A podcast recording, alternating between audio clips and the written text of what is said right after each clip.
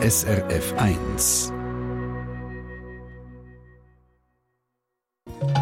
SRF 1 Espresso Heute geht es bei uns um warme Wollsocken aus Norwegen. Die gibt es bei Manor und erst noch zu einem Schnäppli-Preis. Leider muss man die Wolle mit der Lupe suchen und Norwegen ist auch nur mit dem Fleckli vorne drauf.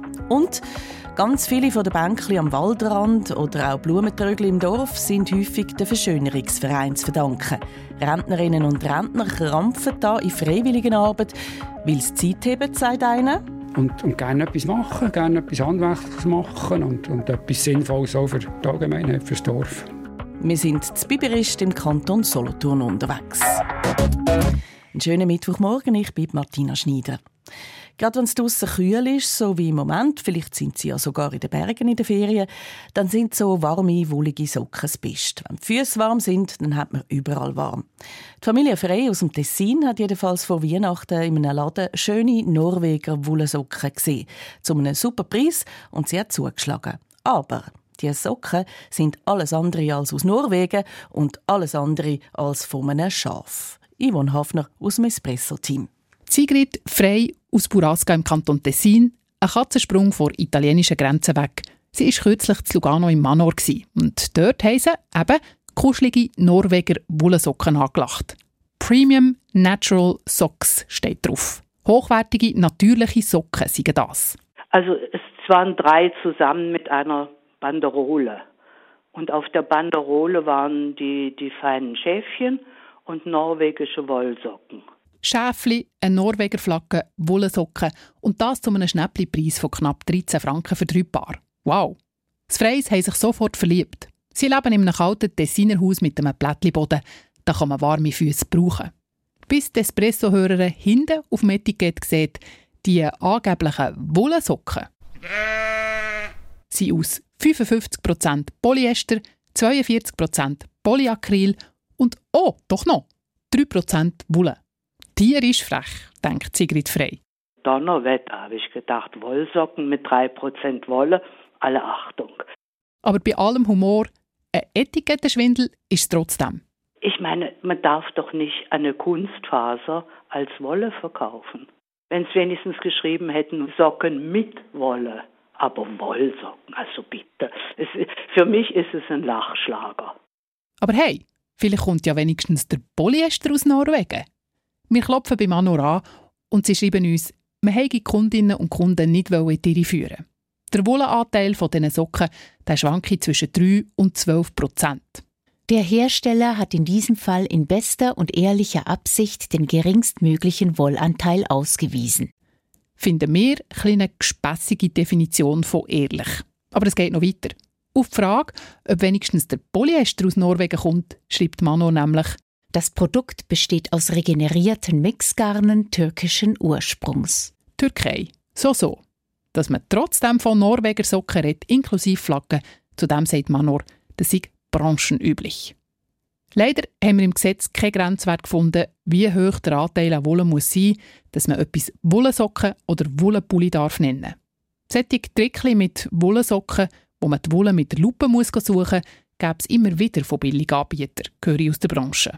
Für Manor ist der Lieferant der Sündenbock. Sie schreiben uns nämlich noch, man nehme den Hinweis von Espresso-Hörerin sehr ernst.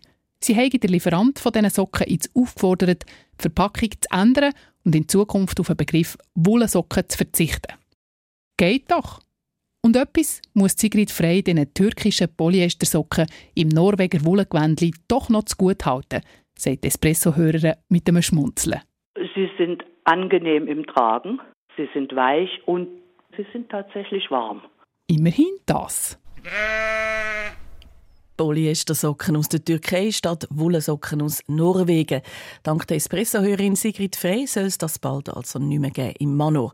Und vielleicht haben Sie kürzlich auch so etwas gesehen oder erlebt, wo Sie gedacht haben, das ist ein Etikettenschwindel. Dann machen Sie doch ein Foto und schreiben Sie uns espresso.srf.ch. Mittwochmorgen auf SRF 1 am 17 Minuten ab 8 Uhr. Gut möglich, dass Sie in diesen freien Tagen mal auf einem Spaziergang auf einem Bänkli eine Pause gemacht haben. Und gut möglich, dass das Bänkli dort steht, weil es in der Gemeinde einen Verschönerungsverein gibt. Die freiwilligen Helferinnen und Helfer von der Verschönerungsverein kümmern sich an vielen Orten um Bänkli am Waldrand, Brückliflicken beim Weiher oder auch um Blumenschmuck am Dorfeingang. Im Vereinsverzeichnis findet man auch die 50 Verschönerungsvereine in der Deutschschweiz. Nicht mehr so viel wie noch vor 100 Jahren. Der Marco Jacki vom Regionaljournal Aargau Solothurn ist zu Biberist vorbeigegangen. Die Solothurner Gemeinde mit ihren 9200 Einwohnerinnen und Einwohnern und einem sehr aktiven Verschönerungsverein. Der Heinz Müller zeigt mir als erstes die Perlen von seinem Verein. Das ist der Gutbild, das ist unser Prunkstück, das haben wir vor, ja, vor jetzt zwei Jahren gekauft. Weil, äh, bis jetzt sind wir immer mit Privatfahrzeugen im Wald rauf. Der Gupil ist ein Lastwägeli. Schmal, klein, elektrisch. Es sieht aus wie ein Fahrzeug vom Gemeinswerkhof, aber es hat das Logo drauf vom VVB, Verkehrs- und Verschönerungsverein Biberist, wo der Heinz Müller Präsident ist. Wir haben ein weitläufiges Gebiet, wir haben ziemlich viele Maschinen, wenn wir das gerade sehen, und, und Werkzeuge.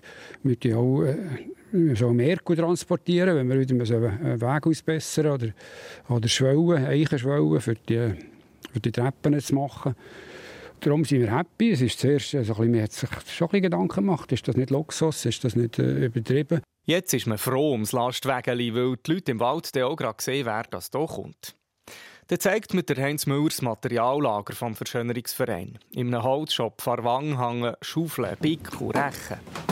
Die kleineren Maschinen haben wir hier in diesem Container. Wir haben Laubbläser, die sind zwar ja vielen Orten verpönt, aber im Wald die Waldwege frei machen, es macht auch Sinn, dass sie nachher nicht verlanden und versumpfen.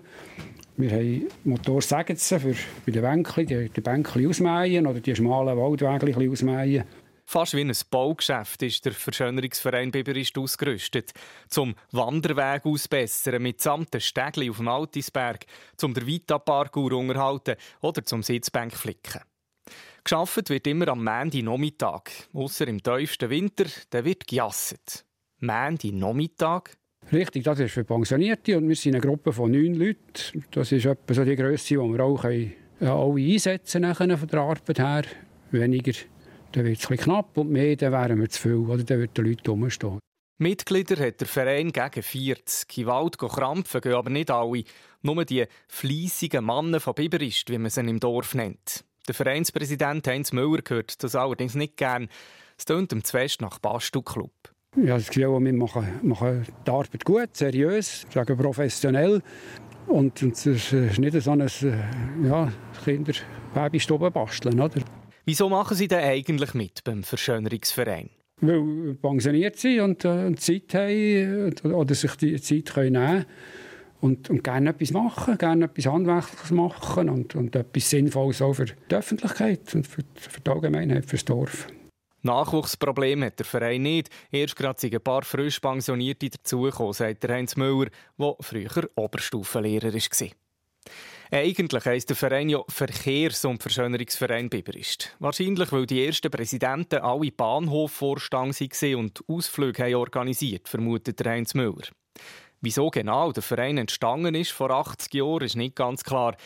Aber auf jeden Fall ist er eher jung, wenn man mit anderen vergleicht im Land.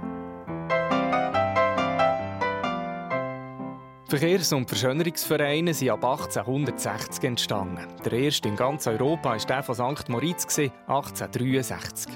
Es war die Zeit, in der der Tourismus aufkam und da haben sich Dörfer rausputzen für die Reisenden. Später sind aus diesen Verschönerungsvereinen zum Teil professionelle Tourismusorganisationen geworden. Anderen ist es eher um die eigene Bevölkerung gegangen. Es war nämlich auch die Zeit, wo Spaziergänge aufkamen. Die Leute sind gerne raus flanieren. Darum hat man schöne Wege angelegt mit schattigen Bäumen. Ein Beispiel aus Aarau ist der Balänenweg.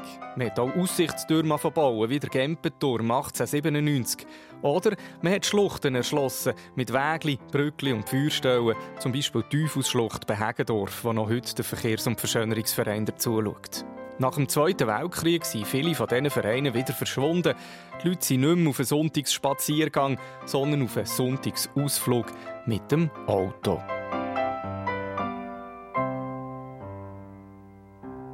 Zurück auf Biberist. Im Materialshop vom Verkehrs- und Verschönerungsverein hängen die Karten von Gemeinde Arwang. Darauf klebt sie fast 100 rote Punkte. Sie zeigen, wo überall das ein Bänkchen steht. Im oberen Stock ist die Malerei, sagt der Präsident Heinz Müller und geht den Stegen darauf.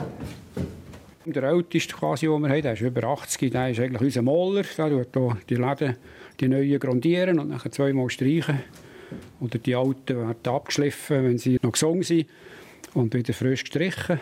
Die, die rund 2 oder 93 Bänkchen, die wir auf dem Gemeindegebiet von Biberisch haben, die wir so die unterhalten. Ja. Sitzbänke flicken, Geländer reparieren, Waldweg ausbessern. Anderorts ist die Gemeinde zuständig für solche Sachen. Das Biberisch macht der Verschönerungsverein ehrenamtlich gratis. Nur für einen Vita-Park zu unterhalten, wird man entschädigt. Sonst nicht, sagt Heinz Müller. Man lebe von Gönnerbeiträgen. Die Gemeinde aber den Shop zur Verfügung stellen, wo wir jetzt drin sind. Und also wir haben mit dem Werkhof äh, einen sehr guten Kontakt. Wenn wir Merkur brauchen, wenn wir Käse brauchen, wenn wir sonst irgendetwas brauchen oder mal eine größere Maschine brauchen, dann können wir mit das vom Werkhof ohne weiteres über. Da können wir uns bedienen, ihrem, ihrem Material. Wir werden äh, im Jahr einmal zum Essen eingeladen von der Gemeinde. Das ist der unser Lohn von der Gemeinde. Für den Vereinspräsident stimmt das so. Er findet, ein Dorf braucht doch auch Leute, die sich ehrenamtlich engagieren. Ja, und das haben sie im letzten Jahr gemacht mit gut 600 Arbeitsstunden. Chapeau. SRF 1 Espresso Eine Sendung von SRF 1. Mehr Informationen und Podcasts auf srf1.ch.